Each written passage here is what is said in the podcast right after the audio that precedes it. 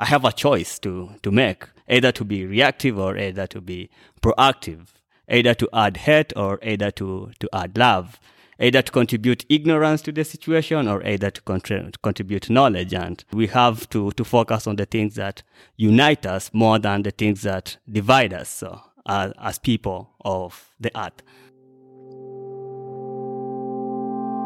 Hey everyone, welcome to By Our Love podcast. This is Charlton and Natasha.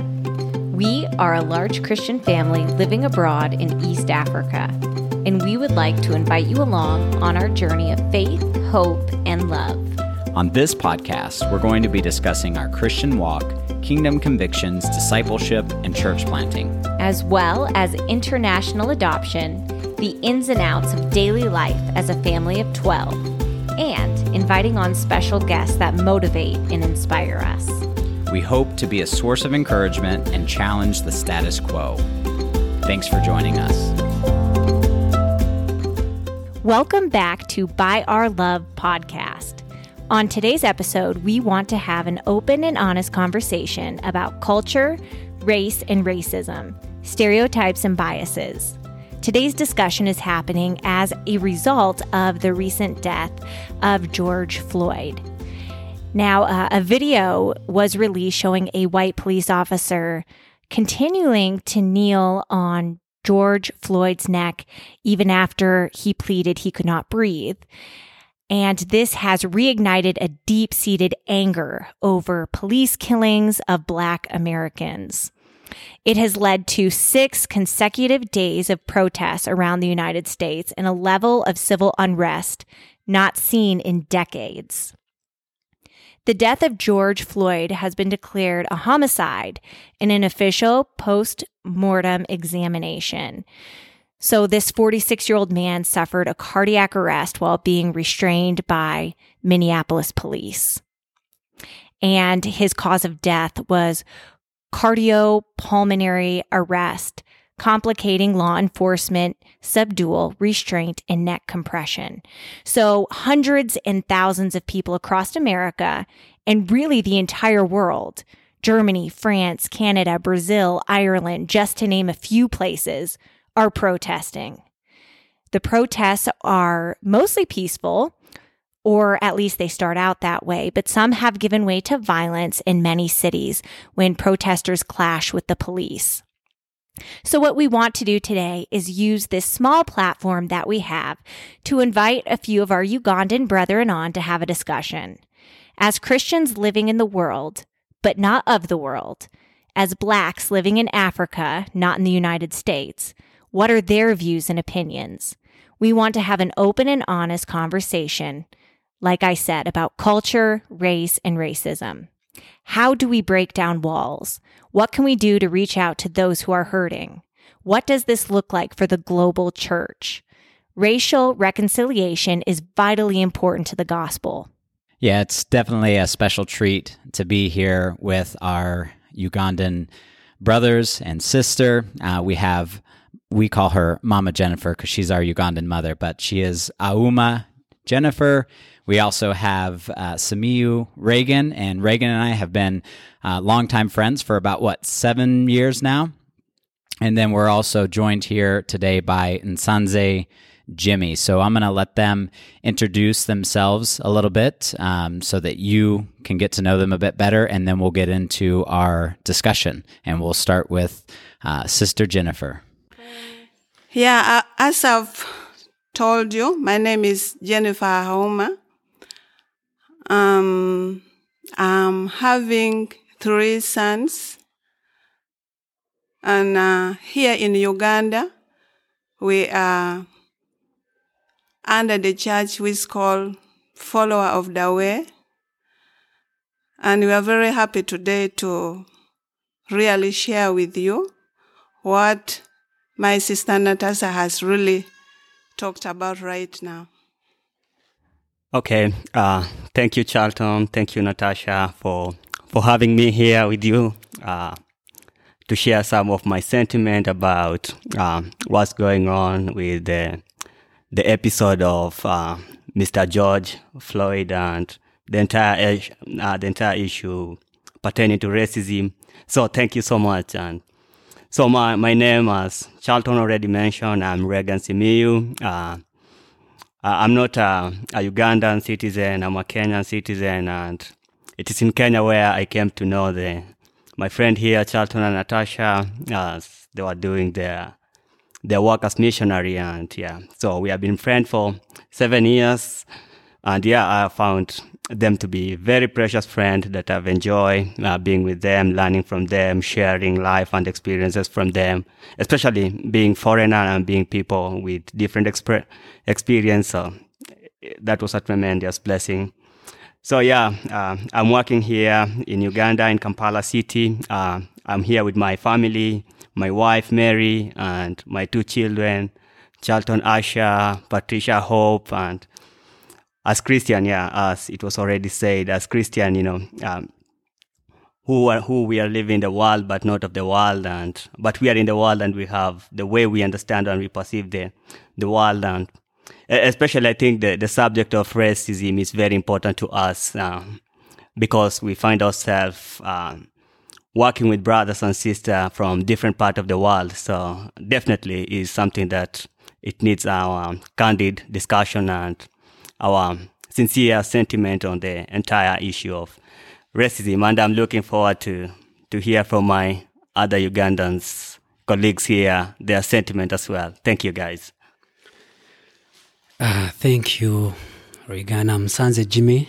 Like Charlton said, I'm 25 years, Ugandan by nationality, and I'm Mfumbila by tribe. And a new uh, I think convert. I've just accepted Jesus Christ, and um, I'm privileged to be here to share my ideas about the subject of the matter, uh, especially uh, with our black brother who is in US. You all know what is going on, but uh, I think it will be uh, a pleasure to talk about it honestly and express my opinions. And uh, I thank everyone. Thank you. Well, thank you guys for each introducing yourself. Let's start uh, by just maybe getting some of the initial reactions. How have you all responded uh, as a result of the situation with George Floyd? And what are your thoughts about the protests and riots that are happening? Maybe you could just share a bit of uh, your initial response to this situation. Well, thank you once again. I'm Jimmy Sanze. Yeah, what happened in US uh, from uh, for me as a human being, it is absurd. It is painful to see a fellow human being go through such kind of torture. Uh, but that should uh, does not mean that yes, we are Christians, but the Bible says we are, uh, as Christians, we are spirits living in a flesh. And the same Bible says that the flesh is contrary to the spirit and the spirit contrary to the what? Uh, to the flesh. So what I'm saying is as human beings, we have emotions, we have feelings, we have, we feel pain. It is hurting and breaking, but my opinion is kind of different from I don't know, but uh, I'm looking at it in uh, biblically, uh, and I'm calling this a spiritual war. I don't look at it as a, a war against white people against black people. I don't look at it as uh, poor people against rich people or people in power against people who are not in power but I see it as a spiritual. And as a Christian, I know uh, the devil has very many ways of weakening us and checking our faith. And if we are Christians personally, and uh, I start seeing problems like this as they are, and I put my focus on individuals and fail to put my focus on the spirit behind that uh, person who did that act, it will be wrong for me. It will be missing a target. because this is, I believe this is a spiritual war. We know very well that Satan does not support unity. It does not support uh, one being, one standing together. So Satan will do anything to divide us. And to be honest, I'm 100% sure this is one way of the Satan, one way Satan is trying to divide us as people. After knowing that we Christians, we are in the flesh, but we are not of this world, we should have, I, I believe, I don't know if we are in agreement with each Christian out there, but I believe I'm a spirit being. I'm not defined by my physical appearance or what you see right now, but there is something that is in me, which is my spirit, the spirit of God, which lasts forever. And having that understanding, there are things you you experience because the Bible has told us to not worry, not to to let God fight the battles. And this is a spiritual battle. So to me, all I can do is uh, pray about a situation, especially having that knowledge that this is a spiritual war and recognizing that me as a human being, no matter how I cry, no matter how I protest, which in that would be a, a, a gap that will allow Satan to either weaken me spiritually.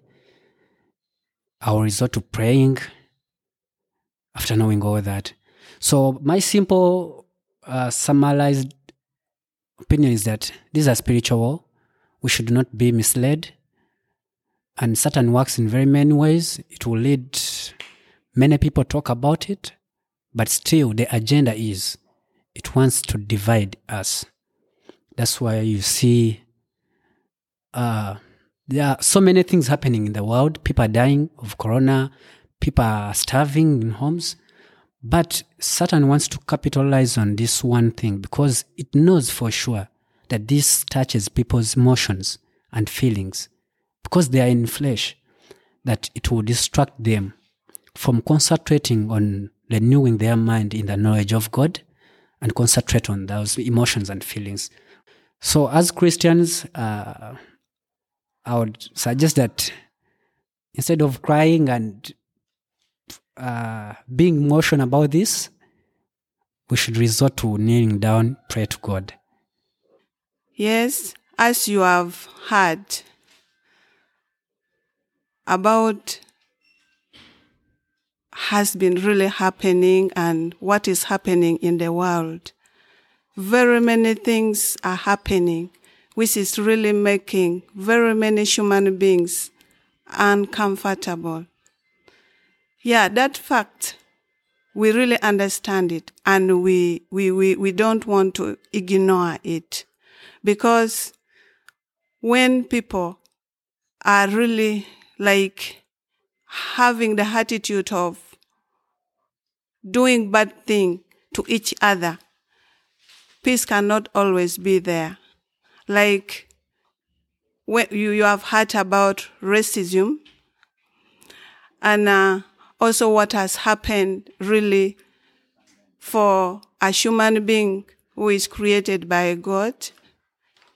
It's really because we are human beings, we really see that it's painful. It's really painful.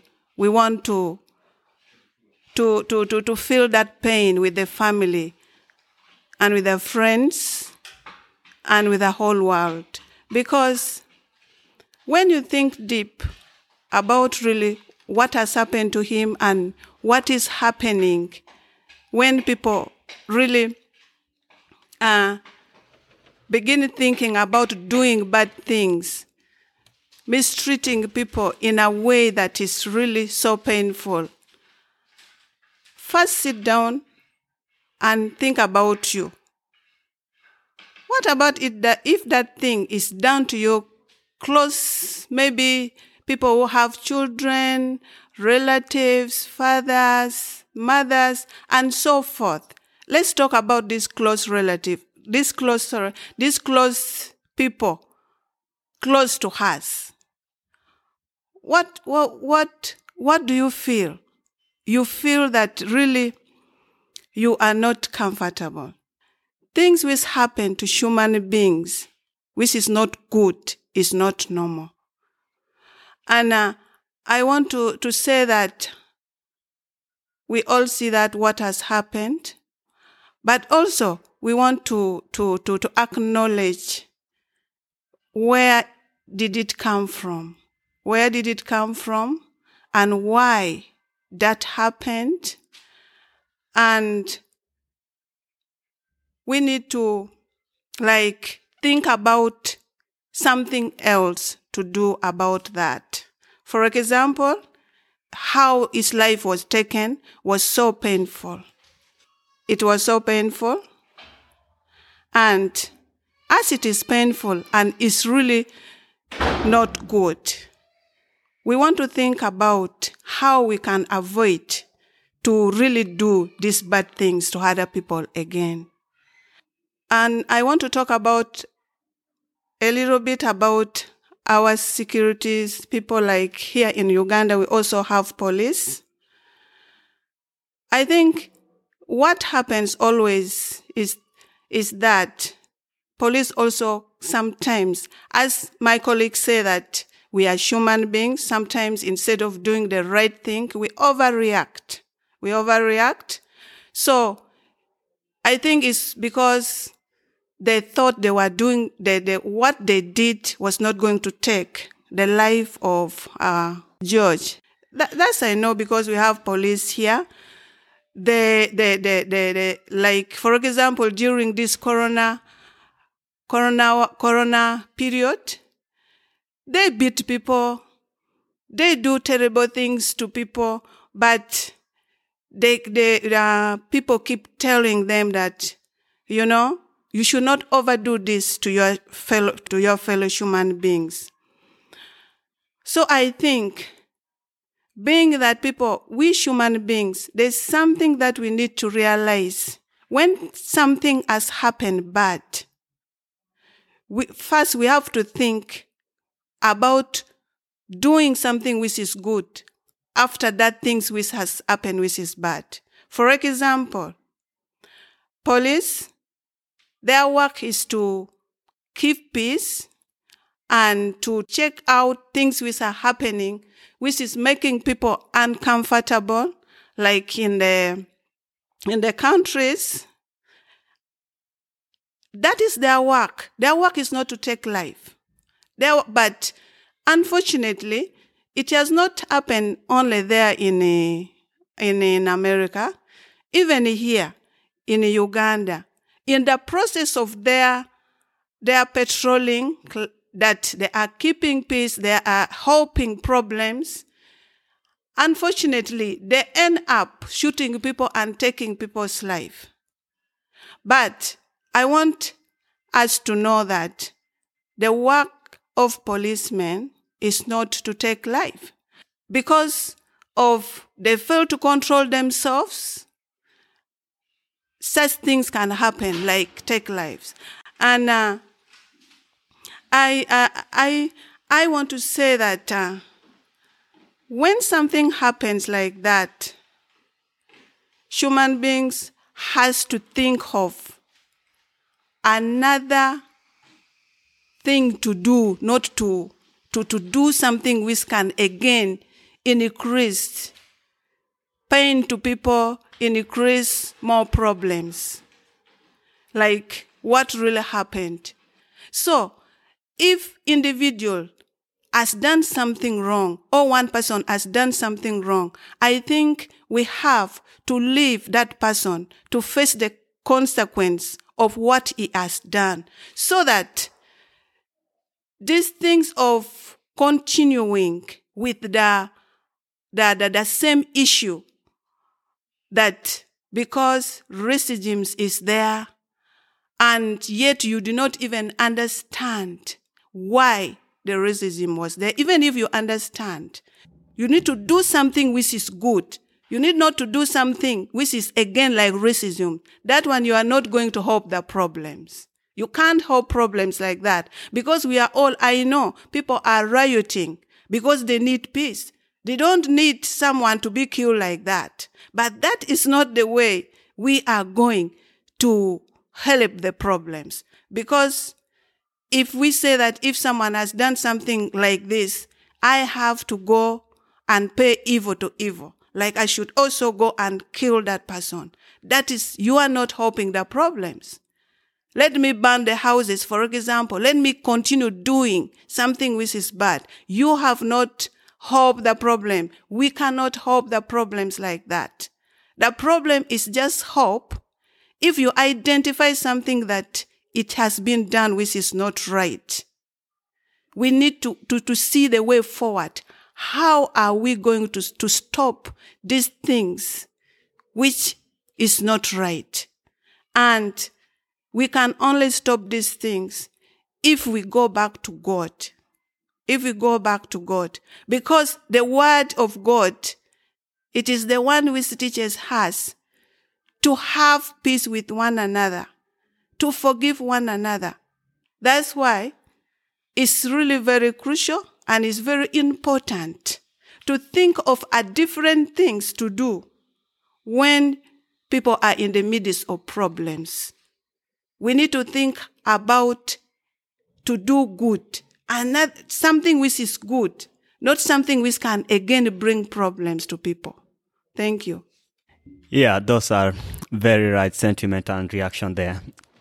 Yeah, my my first reaction, uh, first I will say, uh, or I'll give my sincere, heartfelt, and condolences to to the family of Mr. George Floyd and his relatives.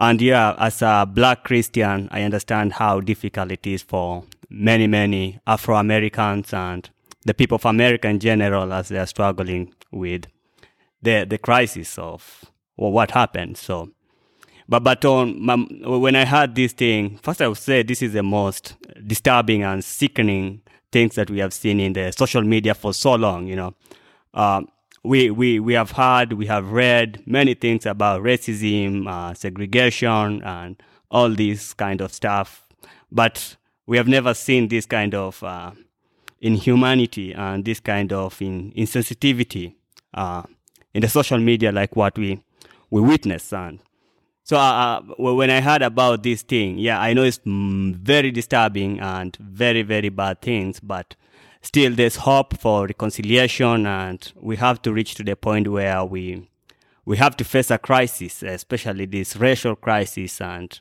we have to to sit down with one another and to to ask ourselves some really honest and sincere question uh, about the nature of uh, uh, our relationship between races, you know, and the way forward on how we are going to come together as the people. So I, I know it's so disturbing, but I know there's hope and there's uh, there's the way forward, and if we are willing to solve this problem, and basically, I don't think that this is a this is a problem that we have to to to condemn the police. You know, it's so easy to condemn the police, but it's, it's not just about the police. This is about the society, the way the society has been structured, the way the society has been educated, the way the, way the society has been conditioned. So, but one policeman exposed to us to to the entire general uh, views and reaction and the ways of uh, the society. Uh, and so, some another thing uh, which I think is was part of the reaction that uh, I had when I when I when I saw what was going on, especially with the with the rioting in Washington D.C. Uh, there at White House, the police and the and the citizens of America. Yeah, and also what's happening in, in different parts of the world, in Germany, in in New Zealand, you know, uh, France and Britain. So something that is very, uh, very, very interesting to notice the fact that the people are protesting, these are not just black people, you know. So uh, we won't generalize this entire thing and say that there's bitterness and there is uh, there's racism between white and black, but we can say be, this is something which is a society based and we can't throw the blanket and say all white people, all black people, but now this is a human problem and we see all human now are reacting and so yeah i was so impressed to see majority of the people in, in washington dc also i saw white people they were rioting and they were condemning this act and these barbaric incidents so from, from that uh, from that uh, from that experience and from that uh, reaction i'm very positive that we are heading somewhere as the citizen of the world and we are becoming more more more oriented to common uh, to common common goal as uh, or common destiny as the people of the world. Uh, I think that was my my reaction when I saw the video. So, as Christians, how would you guys say we need to go about breaking down these walls that have been built in society? Oh, thank you, Natasha and my colleagues. As Christians, we should uh, face this situation as Christians. We should not, yes, we have emotions and feelings, but we should have an understanding that we are uh, different beings. In us, we are spirit beings. So, number one, how we should face it is uh, we do not pay evil for evil. Uh, number two is that we should not be confused. Our emotions should not confuse us to attack the wrong enemy. The enemy in this point, in this case, is is not the police officer. It's not the white man with a gun. It's not uh, the rich or what, but the enemy is Satan disguising in these people. And as Christians, I want to let us know that no matter how you are saved, Satan doesn't care about the number of years you've spent in Christianity. If we do not allow ourselves to deal with the problems in us, small things will happen to us and will bring out that which has always been in us that we do not want to deal with. For example, uh, there is a, uh, a quote I saw, I think in social psychology, it says that there is a principle that says is a, a social fundamental to attribution error. And I don't still remember very well, but it says that that is a tendency where human beings tend to blame their misbehavior on others. And when they see others misbehave, they say that is someone's bad personality. So in this case, we should deal with in us. There are things as Christians that we need to face, which we did not call for. The enemy comes in, brings in anger in you, brings in something, uh, let's say hate. Uh, it brings in a lot of things.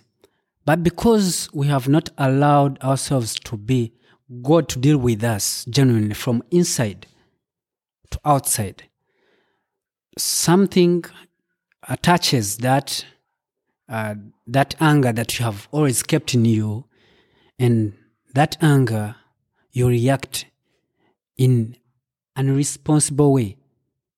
Because one, as Christians, we should have, should bear fruits one of them being self control.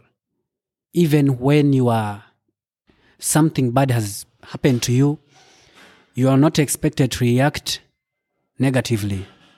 You should, re- we should react in line with the fruits of the Holy Spirit. So, about uh, Natasha's question is one, we need to know our identity and we need to, to study the tactics of the enemy we have. There's no way you can engage yourself in a battle without carrying out intelligence. The enemy fights in very many ways, and it is our duty to know how he fights. From that, uh, from uh, using that, uh, looking at it in that angle, you know which tools, which weapons to attack your enemy with. If they attack us with anger, we attack them with love. We should possess a fruit of patience, kindness. Yes, it is painful. And if we give in to uh, to follow our emotions and feelings and fail not to uh, fail to listen from what God is saying, Satan's achievement, Satan's goal will be achieved, which is to destroy, destruct, and steal. You miss out on the kingdom. So we should just, uh, I think, uh, learn to handle situations. We should stop looking at situations as situations. If, uh, let's say, my, for example, if my brother does something to me, I should exercise the fruits of the Holy Spirit. First of all, patience, love. Love is a big word. How do I react to how, to what he did to me? Do I need to say unnecessary words, which in the end will be regarded as unwholesome talk to my brother? That is sin. So first of all, we just need to know our identity, know our mission, and know how powerful the, the, our enemy is. And then from there, we shall know that we have the greatest fighter who has always asked us not to fear, to be courageous, to take on. We surrender our human ability and we call upon that mighty fighter who is our God and who fight for us. So I still insist this is a spiritual. We should not mix it with feelings and emotions. Yes, we have emotions, but we should not be taken up by these emotions. In the end, we'll miss the target. Yeah, so um, yeah, the, the entire situation begs for for serious answer and begs for really consideration of uh, um, over this matter of racism. Yeah, first of all, I would say you know uh, racism is wrong, but race is not wrong, and race is something that God, in His wisdom and in His uh, knowledge, He He wanted it to be there. You know, variety is beautiful, and God intended to to have a world full of variety, and He created humanity, and He created them in different in different shape, in different in different colors, and in different status and he created different races as well. He created the, the race of the stars, he created the animals, he created the moon and the sun. So we, we have to, to, to understand that God loves variety and it was his supreme wisdom for him to have variety even among us human beings. So, so, uh, race is beautiful, but racism is not beautiful at all.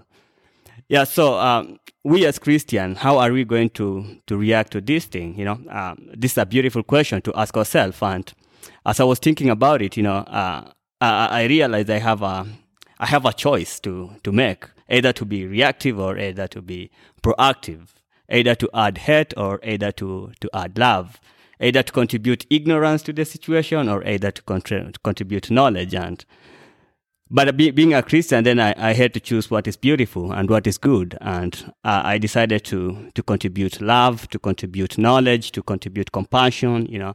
And that doesn't mean that we should not point out um, error, but we have to point out error, but with great compassion as Christians.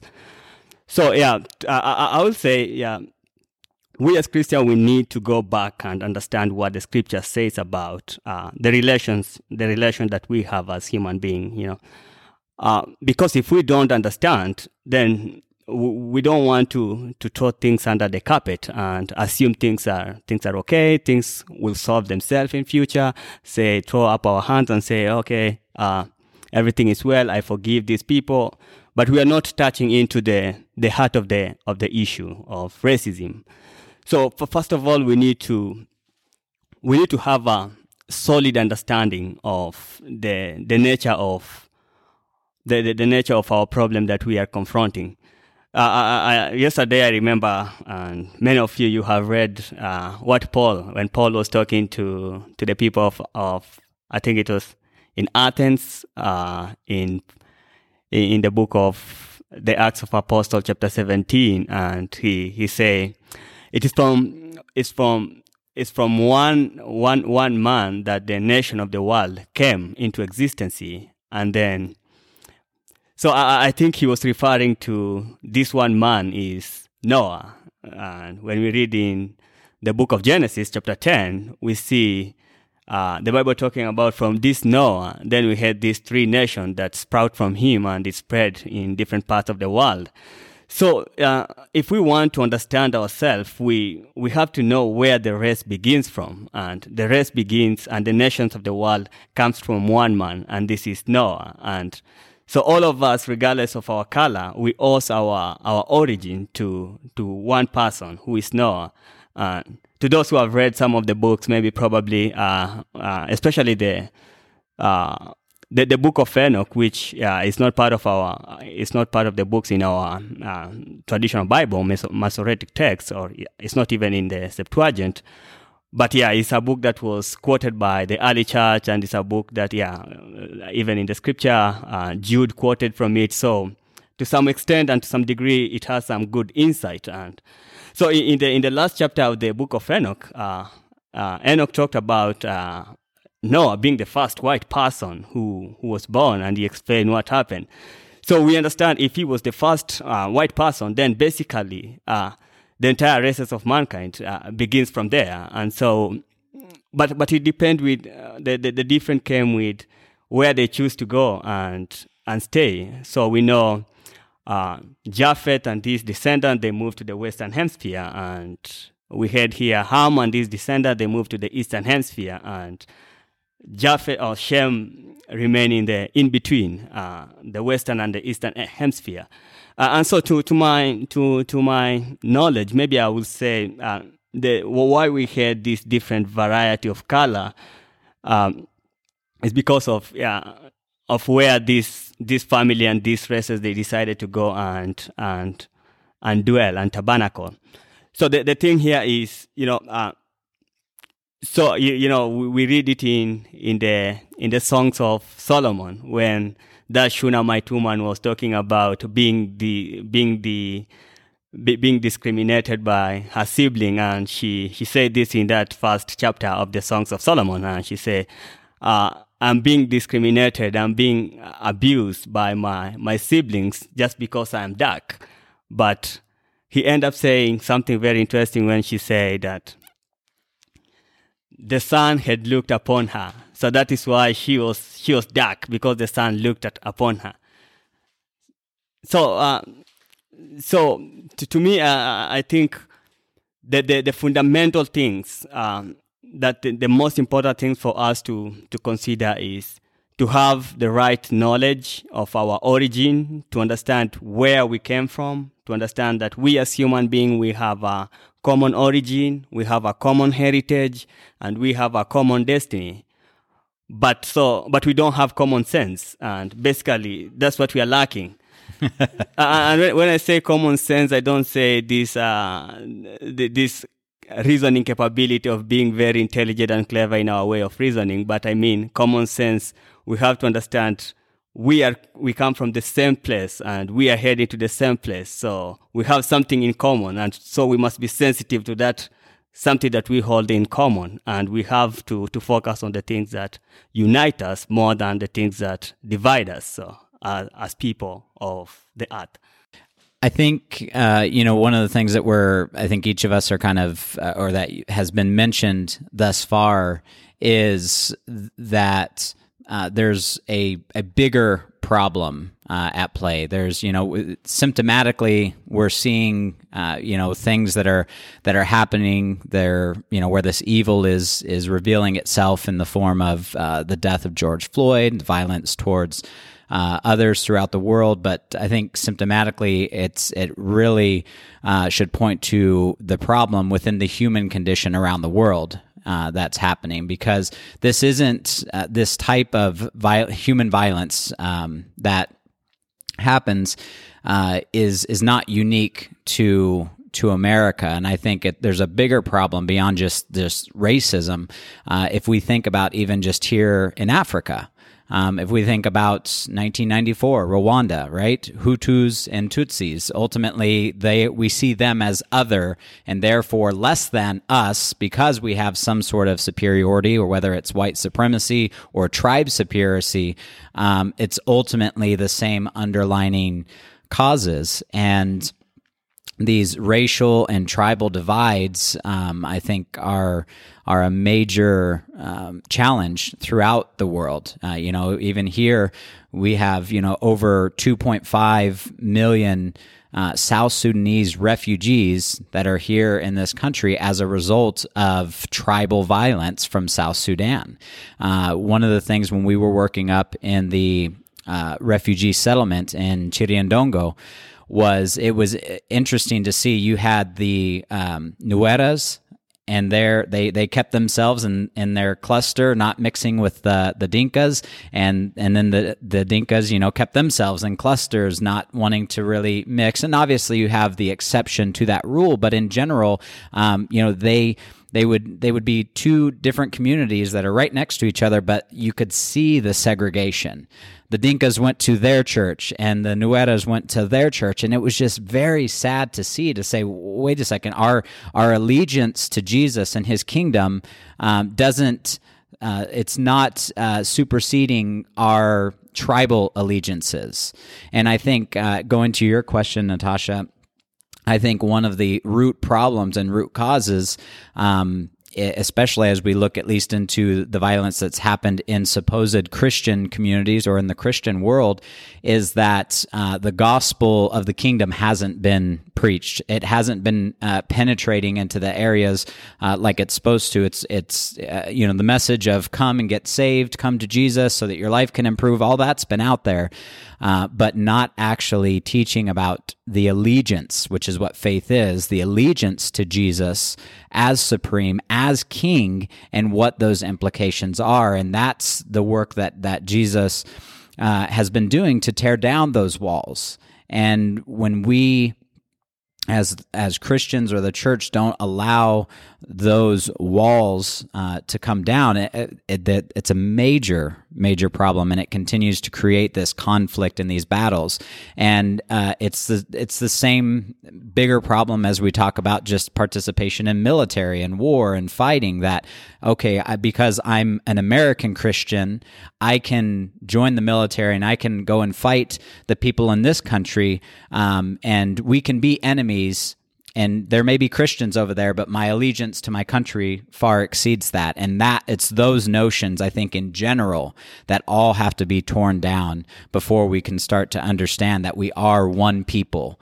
Uh, and in the kingdom of God, we are supposed to be one family uh, that's united in the person of Jesus Christ. And that's exactly why Paul talks uh, when he's writing to the Galatians now, obviously, the, the, the tension between Jew and Gentile, um, it, a lot of it has to do with uh, with culture and things like that. But that's why Paul writes that there's there's neither Jew nor Greek, slave, free, male nor female. It's not that all of a sudden those things have disappeared. Uh, you know, women are still women, men are still men, Jews are still Jews, Gentiles are still Gentiles. But in the kingdom of God, all of that is has been let go, and we are uh, one in Jesus. We have we don't see the the walls that the world uh, has has put in front of us that says you are who you are and I am who I am and it's an us and them.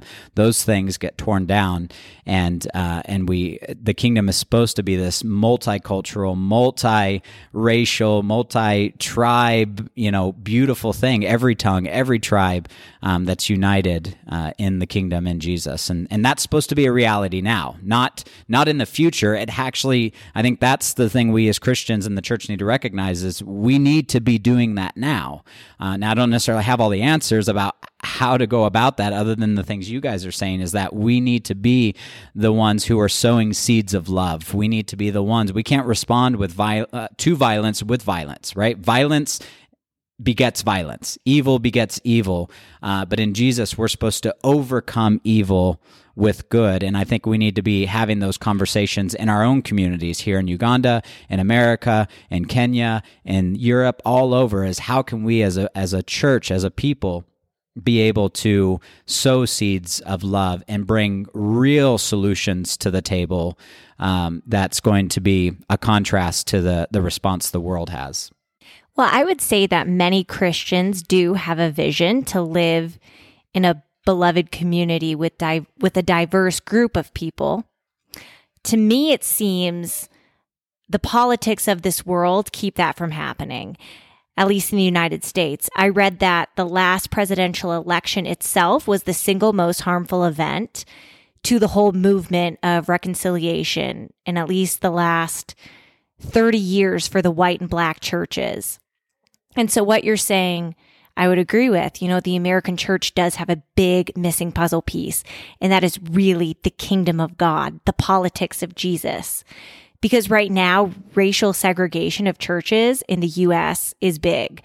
There was a survey in 2001, and 87% of Christian churches in the United States are completely made up of only whites or only African Americans. And that's that's our reality.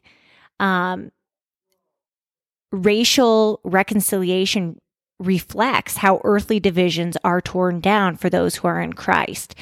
We, you know, like what you're saying about, you know, the Jews and the Gentiles. I know that the gospel of Jesus applies to racial tension, differences, and, and reconciliation. So, my question is for all you guys, when do you first remember becoming aware of tensions around race and ethnicity? And here in Uganda, do you see that the segregation of churches like we have in the United States? Uh, yeah, Natasha. It is there. The segregation in churches is common, especially for me who has moved around different churches. You find uh, churches for for example, in Uganda is on a bigger platform, like it is very big that you find rich people have their church or their service. Their service time starts at this time and then it ends at this time, then others come in later. Or you find this tribe, let's say Banyankole, these are tribes in Uganda, Banyankole, Banyarwanda, from Western Uganda, which people think uh, they think they are rich and in power, so they they try to divide themselves. They do not mix with maybe people from the north, but all those they base on past experiences which are not godly, and they end up dividing themselves. So this is not uh, only happening in US, but is happening everywhere in the world. And the Bible talks of it. In Jude 1, uh, I think 3, Jude said, The enemy has crept in. For certain men have crept in the church and noticed whose judgment was uh, passed long ago, and they're distorting the grace which God gave us, which was good, and they are using it as a license to do any kind of thing. So we should have, we should be aware that the enemy has entered the church of Christ. He is mixing up. But what is most important is not focus. Is not we we can't resort to crying to what the devil is doing, but we should fight him to get him out of the church. So these things are happening even here in Uganda, tribes against tribes. Uh, like uh, Brother Charlton said, is so absurd that uh, our brothers, fellow blacks can divide themselves. You're going to church, but you have to divide Dinkas and I don't know the other tribe. That is that is so absurd. So uh, this should bring us to know that it is something bigger than what is happening. There's a force behind it. In fact, if we are to attack, if we should do riot and protest, we should protest against Satan by kneeling down and praying reading the word of God because it is through, okay, ignorance by definition is lack of information and knowledge. And if we are Christians who don't want to sit down and read the Bible and see what God says, we are prone to have that ignorance.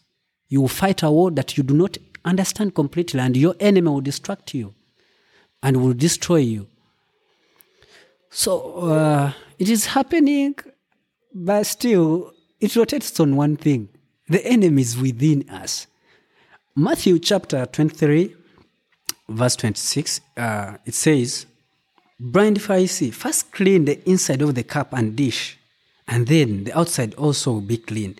I'm saying this uh, to tell you, each one who's listening that there are things we should deal that are within us, first of all, and then look at things on a bigger perspective. Because this starts with our own families. This start with at family level. You find we are Christians, but we have some things that we are holding on to. And we focus so much on cleaning the outside of us, yet inside there are dead bones. What's that? Time will come and a situation will happen and to stir that that you have always kept inside and you stink. Just that it has happened on our brother, on the police officer in US does not mean that it can't happen to you if you if you do not deal with your situations. It starts by us as individuals putting the ego down and allowing God to deal with you appropriately. Don't accept God partially to help you in certain areas and think you're too strong to deal with other areas. Will banning an apartment or vandal, uh, vandalism take away that race, uh, racism? No. You're giving a painkiller stupidly and not, not paying attention to the real disease. Uh, sometimes uh, I'm so angry at Satan and his devices because the Bible says you do not be ignorant of the devil's schemes.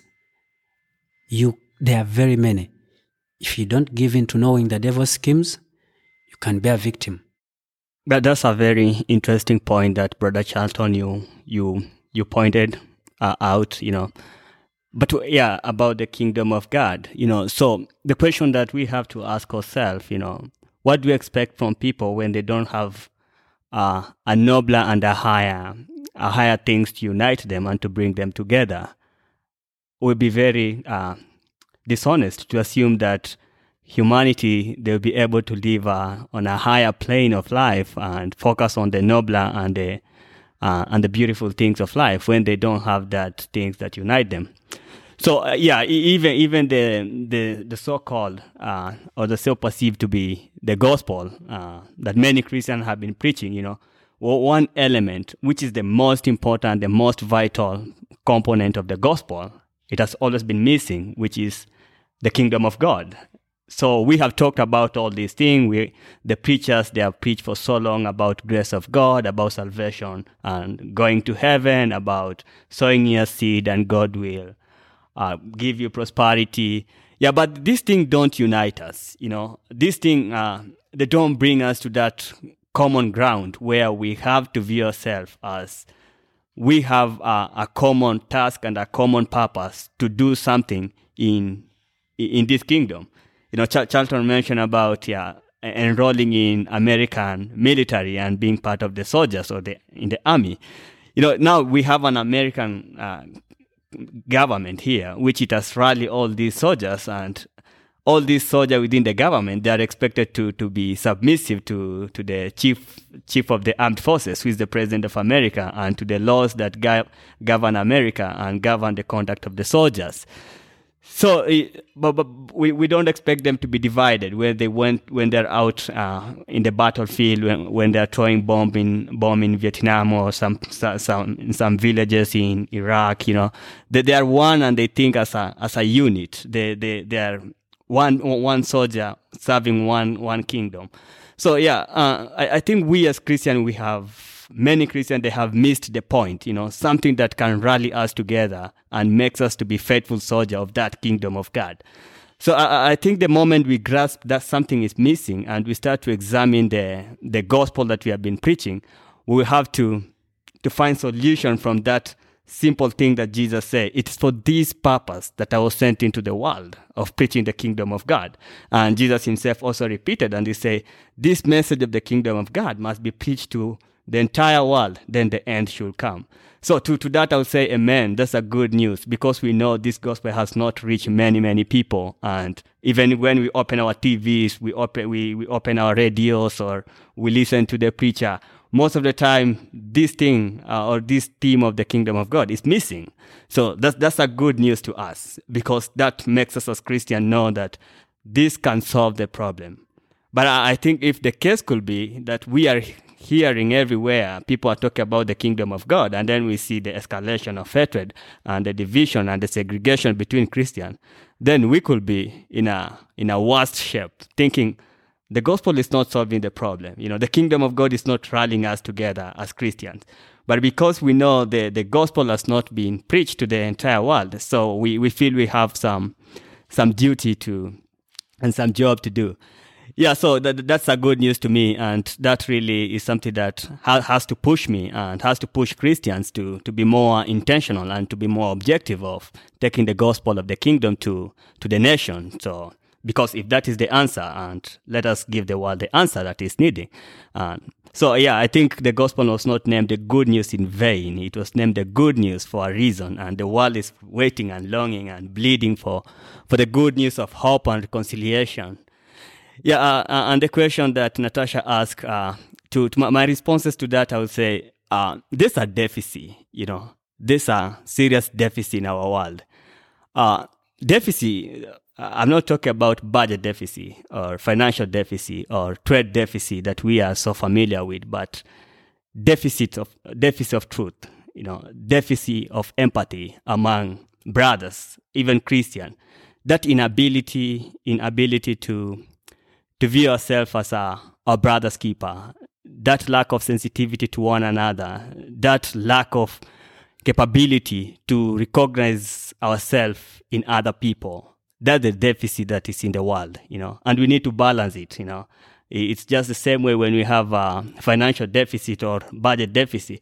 We have to find a, a way on how to, to increase our income and how to, to, to, to, to reduce our spending. So we, we balance everything. We balance our budget.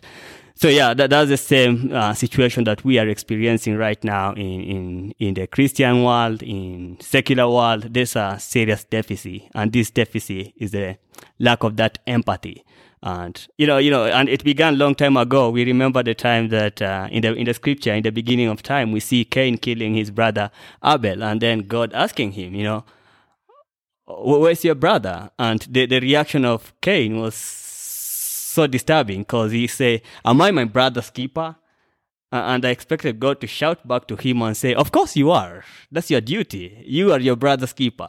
But that was the expectation of God. Cain to be his brother keeper, to show empathy, to to to to have that sensitivity and ability to to see himself in his brother's life.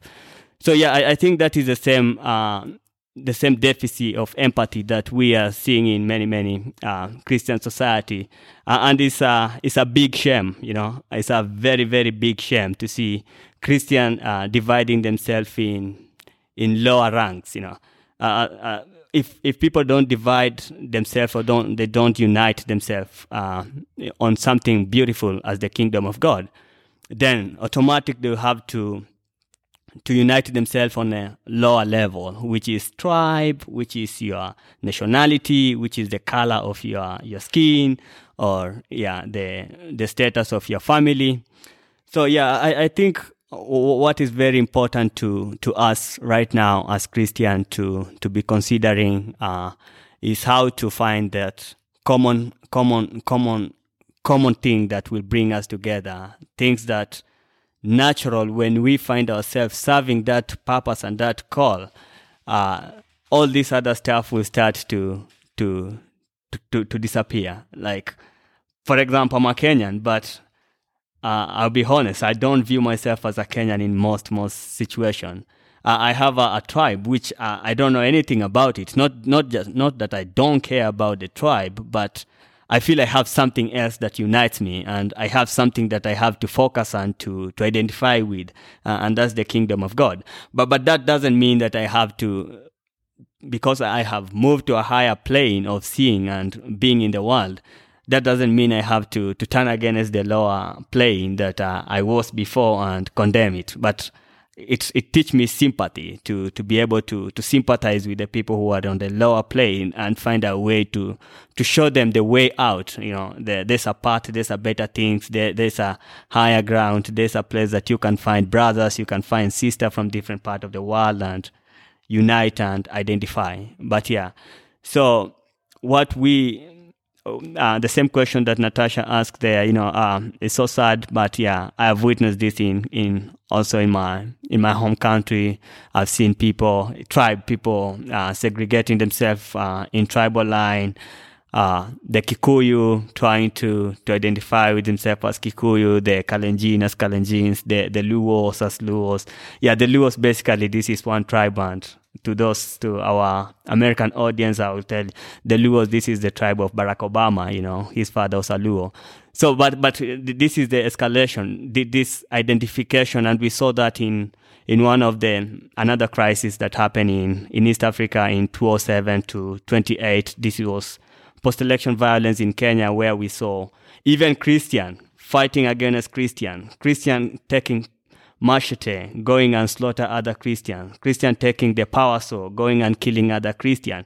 So it was a very sad thing. And I remember one case where we had Christian from different tribe. They went and burned the church with more than 100 other Christian, women and children. And both of these people, they profess to be Christian and they call upon the name of the Lord. And so when this kind of stuff, they really happen, uh, we, we have to sit down and ask ourselves, what is the quality of our faith? Who is this Jesus that we are following? Is Jesus a, does, does he have a tribe? Does he have a race? Does he have a nation? You know, this kind of stuff. And then we will find, yes, Jesus has a, has a kingdom. He don't have a call. He don't have a race. He, he don't have a, a, a tribe, but he has a kingdom and he wants all of us to be part of his kingdom. My, my, my, my, my, my thought in that line of in that question that Natasha asked, her, I would say we have to find a way on how to solve the the empathy, the deficit in empathy among Christians, and we should be able to to transcend uh, our differences and the things that separate us and find a common ground that unite us and bring us together. Yeah, I think the that the church and especially those who are you know kingdom Christians who are kingdom minded have a tremendous opportunity I mean, I think Christianity has always had a tremendous opportunity, but are we going to actually uh, look at the events and the situations that are happening in the world? And if we truly believe that Jesus is the solution to humanity's problem, are we going to go out there and be a part of that solution? Uh, you know, Jesus, uh, as the solution, has invited us into uh, being agents of peace and love and reconciliation. Paul talks about the church has been given the ministry of reconciliation, but are we actively putting ourselves into these? these uh, situations and these tragedies and these uh, riots in, in a way that we can bring the reconciliation that God desires. You know, we have the the response of one side and response of the other. Well, there's always this third way, uh, which is the way of Christ.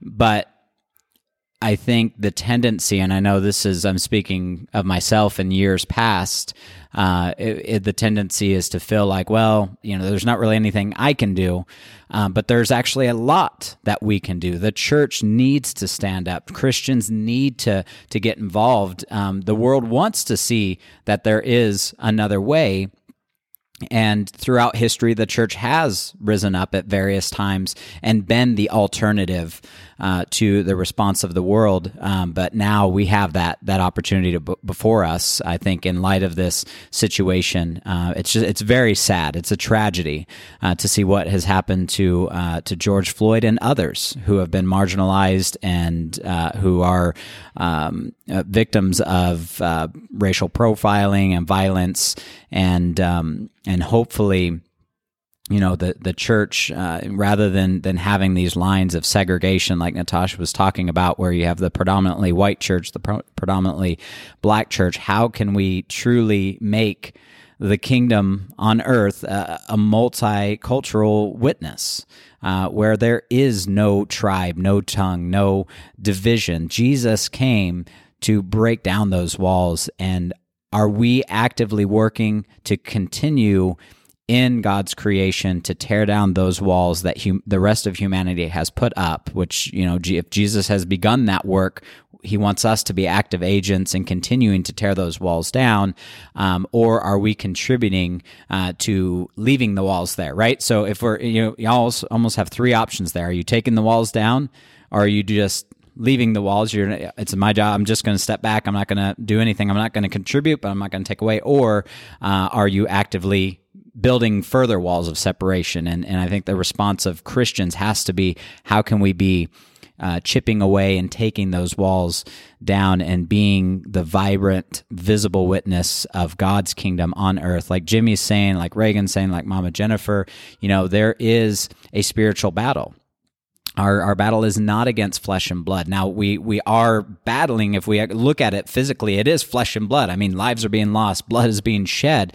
Um, but uh, the the the powers of darkness are behind fueling the violence, fueling the flames. And so we need to, I think, have a balance of where we're approaching this from the spiritual side and praying and um, seeing, uh, asking God to act and respond in these situations. Um, but at the same time, He's calling us into action to be uh, the light in that city on a hill for His kingdom. Yeah, amen. I would I would definitely say that Jesus Christ is building a household, and this household has many diverse members. And the foundation of this house is Christ. So spiritual it, growth involves the whole household of God in all of its diversity. So we are diverse. We are different. We have different backgrounds. We have different history. My brothers and sisters have been affected in ways that I have not. I don't have their personal history when it comes to slavery and racism. To me, it's history. It's not a personal experience, but what I can do is listen. What I can do is try to understand people, try to love people, pray with people, pray for people, and if we are all trying to understand each other's history, we can come together and be united and and, and come back stronger because I really think when I see images of the youth in America right now, kids are just angry and upset and and I would be too. You know, if if I was them, if, if putting myself in their shoes, they have every right to be angry and upset. But where is the outlet for them? Where is that spiritual outlet? Where are we as a church? We should be in there helping and, and showing them another way because the youth is hungry for a third way. And so I would say, let's figure out a way to, to give it to them. So if you guys have any thoughts on that, um, on how to reach the youth whether that's here in Uganda when it comes to tribalism or in America when it comes to racial divides. How do we reach the youth? What should our brothers and sisters across the world? Is there any ideas that you have for them? Well, one thing that uh, uh, I, I think we have to do, especially when we are talking about the subject of racism, you know, racism is as old as America, especially in America. You know, it was there when the America was being founded. So, so I, I think the we can't ignore the history and try to solve the problem that is escalating in the meantime. And you know, uh, majority of the youths they don't have a foundation in history. They don't understand where it all began and where it's leading. So they just found themselves trapped up in some kind of uh, weird situation where they don't understand how things are operating. They don't understand why that person killed that person. Uh, they don't know what, what happened during the slavery period, what happened during the segregation and the Jim Crow period. So when they don't have this, this knowledge, this backup foundation to, to help them to be, to be more objective and to be more intentional, you know, it's easy for them to be more, uh, reactive the way they are reacting yeah, to think about me, I'm uh, uh, I'm an African, you know, but I, I, I can justify my anger, you know, if I, I choose to be so angry and so reactive to all this kind of situation and to all these injustices, I can justify it, you know, because I can say, oh, my, my, my forefather, they was stolen from Africa and then they were sold in America. And then these European again, they came to Africa, they, they colonized my land and they oppress all people.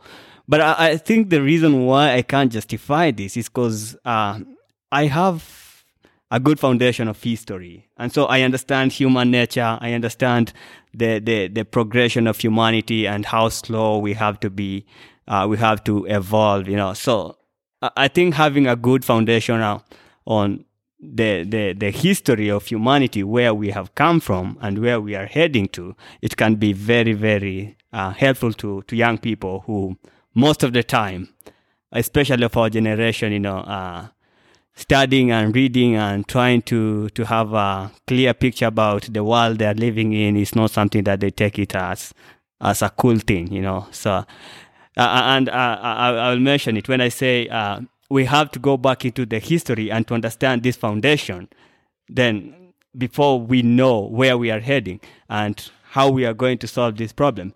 So when, when I was preparing uh, to talk today, uh, I read, uh, uh, I wrote down a, a little excerpt from the from the speech that was given during the Civil War in America when there was this racial, uh, when the racial issue escalated during the time of Lincoln and the Confeder- Confederate uh, nation. So the, the, there's this leader who was a political leader, a very prominent political leader. At the same time, he considered himself to be a well and a very good Christian, according to his uh, his view of himself. And he says some very nasty thing, you know, very very nasty thing. And I've never known. I'm not sure if someone somebody ever came and corrected this kind of erroneous uh, ideas on the opinion that he said. But the, the point here is this. If we don't go back into the history and start to check over the seed that was planted, uh, we won't understand how to deal with the, ha- with the harvest that we are reaping right now. But if we want to understand how to handle the, the harvest that we are reaping right now, we have to go back and examine what kind of seed we planted. You know, we, we, we can't have a good knowledge of the tree if we don't understand the root. So yeah, probably I, I will read what uh, this guy called Alexandra Stevenson said about the entire issue of of racism in America and black people, pos- the position of the black people. So uh, a short excerpt, he said this about the Confederate government. He said, our new government is founded upon a very difficult, a very different idea. Its foundations are laid. Its cornerstone rests upon the great truth that the Negro is not equal to the white man, that slavery, subordination to the superior race, is his natural and normal condition. Our system commits no such violation of nature's law. With us, all of the white race, however high or low, rich or poor, are equal in the eyes of the law. Not so with the Negro. Subordination is his place. He, by nature or by curse against Canaan, is fitted for that condition which he occupies in our system. So we see th- this is the problem of the system that was established from, from the beginning. Uh, and so to these young people, they, they have just find themselves trapped inside this system. And so to help them to understand how the system was structured, uh, I think it's very, very vital for them to, to go back and study history, not only the history of America, but also to go back into the Bible and the scripture and to, to study the history of mankind. Where did it all began and where, where these, uh, all these thing about races and for what purpose it came into, into the picture. And so by having the truth, as the Bible, Jesus himself told us, it's only the truth that can set us free. You know, the truth won't make us rich. The truth won't make us powerful, but the truth will make us free. And the things that the youth they need is freedom. It's not wealth, it's not power, it's not fame, but it's freedom. And this freedom can only be found in the through the knowing the truth. And by knowing the truth, you have to have a good foundation established upon the right knowledge. So let us go back into the book of history and encourage young people to to study and to know more about the system that they found themselves trapped in. Wow, thank you, Brother Reagan. So, as Christians, we should go back to the basics. What are the basics? We should go back to the Bible, see God's plan for our life, because it is all written in the Bible. So, what we should do is let us be informed of the of our greatest goal is to be in the kingdom, to serve with God we should know what it takes to be in that kingdom, focus so much in walking right according to God's precepts. And also, after walking right, we know we've give, we have the spirit, the fruits of the spirit, which is love. We will use that love. You cannot know that truth after being set free. You cannot keep quiet about the truth that you have. That wouldn't be love. We step out and talk to our brothers and sisters who are going through nasty things. So all I'm saying is, after you know the truth, the truth will set you free. And after being set free, you are not supposed to sit in one place and sit on that truth. No. We are Christians, we should share love. The greatest love is to bring someone out of ignorance, which would lead to death. So, one, we should go and preach out the word. That's why the Bible says the harvest is what? Is much, but the, the laborers are few. And we should be able to teach in truth, respect, and love to help them get out of any kind of bondage. Because that's where we were even before we accepted Christ, but because someone reached out to us, taught us, we came out of it. So the same thing should happen. Ye- Yeah, for like youth, um, the mother of three boys, they are, they are, they are now in the age of youth. And uh, I appeal to the youth in the whole world. I know youth are living in their families, but a very important thing that youth really has to look into is to seek knowledge and to seek to know more from the elder people. Because being that youth are the generation to come, uh, the old people are, they are going to get old, to grow old, and they will really pass away. But like youth, they need to seek to know more from the elder people where they are where they are really living at homes. Because if you learn from the elder people they have experience. They will teach you the way to go along your future. But if you don't give your lives you don't be humble. You desire to be taught by them, it will really be very difficult for the youth to, to, to, to, to even make right choices, to go with the right things that they are supposed to do. Youth are the, are the people who just copy things and would like to go wherever ways they want to go. If you don't really put yourself under the elder people to, to, to, to be directed with them. That's why sometimes they, they, they even get problems that they are not supposed to get. So it's a very big thing that youth have to think about. Even when we talk about being in the in, in the kingdom of God, it still needs youth to identify that to seek the kingdom is a very important thing for them. And that is going to come from homes because all these youth, before they go to church, before they begin even picking interest to, to, to learn about the Bible, one time they have been brought up by the people who are older than them. So, being humble and looking unto the people you're living with and seeking advice from them is very crucial.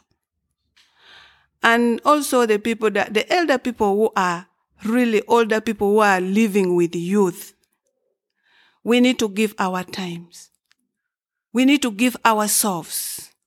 Because children, youth are not going to, to, to, children are not going to grow to youth and do the right thing and choose the right things to do in the future without being taught. So, elder people need to teach the youth. Like here in uh, Uganda, I have youth, I have my children who are in the stage of youth and also other youth. But it's very simple for them. It's very easy for them to even criticize whatever is happening in the world. But for us, for, for, for the elder people or parents, because I know these challenges is everywhere in the world. Some of the youth are not having their own mothers and father, but at least they have some elders, people who are living with, maybe friends, relatives, what.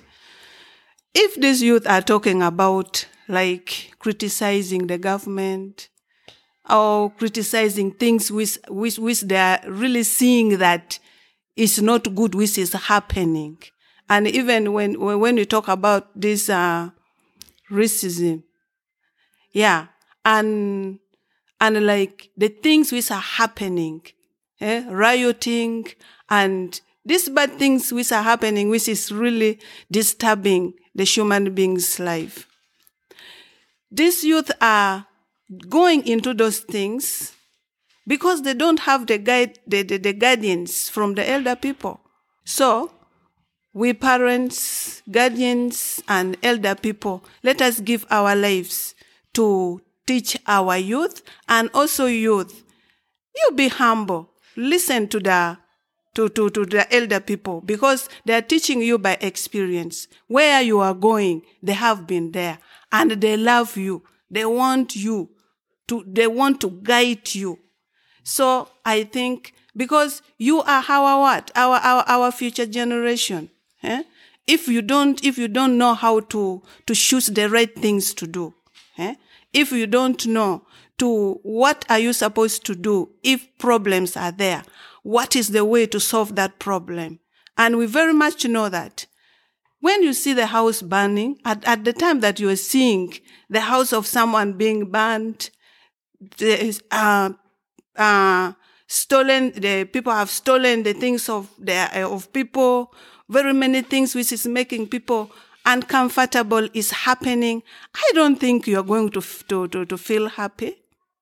And imagine you are the one who is going, youth are the one who, who is going to take this lead in the future. If you don't know how to solve the problems and to bring peace in, in, in, in, in the problems, what are you going to do? This is the right time that you are supposed to learn these things. Eh? You are supposed to know eh, how to bring peace in a situation so that chaos and problems may not continue. Well, thank you so much, each and every one of you. Uh, we have heard from our Ugandan mother. there is wisdom uh, from our elders. So I just want to personally, uh, from Natasha and I, thank you, Mama Jennifer, Reagan, and Jimmy for joining us for today's discussion. Uh, I'm sure there's so much more that we could go on saying um, but it's uh, it's been a really uh, good good discussion, and hopefully we here can continue to to think about how we can uh, respond in light of the events that are happening in the world in a way that uh, brings the kingdom on earth as it is in heaven. That we can be the hands and feet and light, and and be that alternative uh, in society to show a a higher way. I want to read here it's known as the uh, St. Francis uh, Prayer. It's an anonymous work. Some people think that uh, it was by Francis of Assisi, and it very well could be. It's also been turned into a song uh, called Lord, Make Us Instruments of Your Peace. But I want to just read the prayer right now as we think about um, how we, as, the, as Christians, as the body of Christ, can be, and hopefully this can be our prayer uh, as well. Lord, make me an instrument of your peace. Where there is hatred, let me bring love. Where there is offense, let me bring pardon. Where there is discord, let me bring union. Where there is error, let me bring truth. Where there is doubt, let me bring faith. Where there is despair, let me bring hope. Where there is darkness, let me bring your light. Where there is sadness, let me bring joy. O Master, let me not seek as much to be consoled as to console to be understood as to understand, to be loved as to love. For it is in giving that one receives, it is in self forgetting that one finds, it is in pardoning that one is pardoned, it is in dying that one is raised to eternal life. So, hopefully, that can be our prayer individually and collectively as Christians. So, thank you so much for listening to today's episode. We hope that you have been encouraged and challenged and have a lot to think about. Uh, please feel free to reach out to us with any thoughts or comments, questions. You can send us an email at byourlovepodcast at gmail.com. You can also connect with us on Instagram at podcast by our love. Thanks and have a blessed day.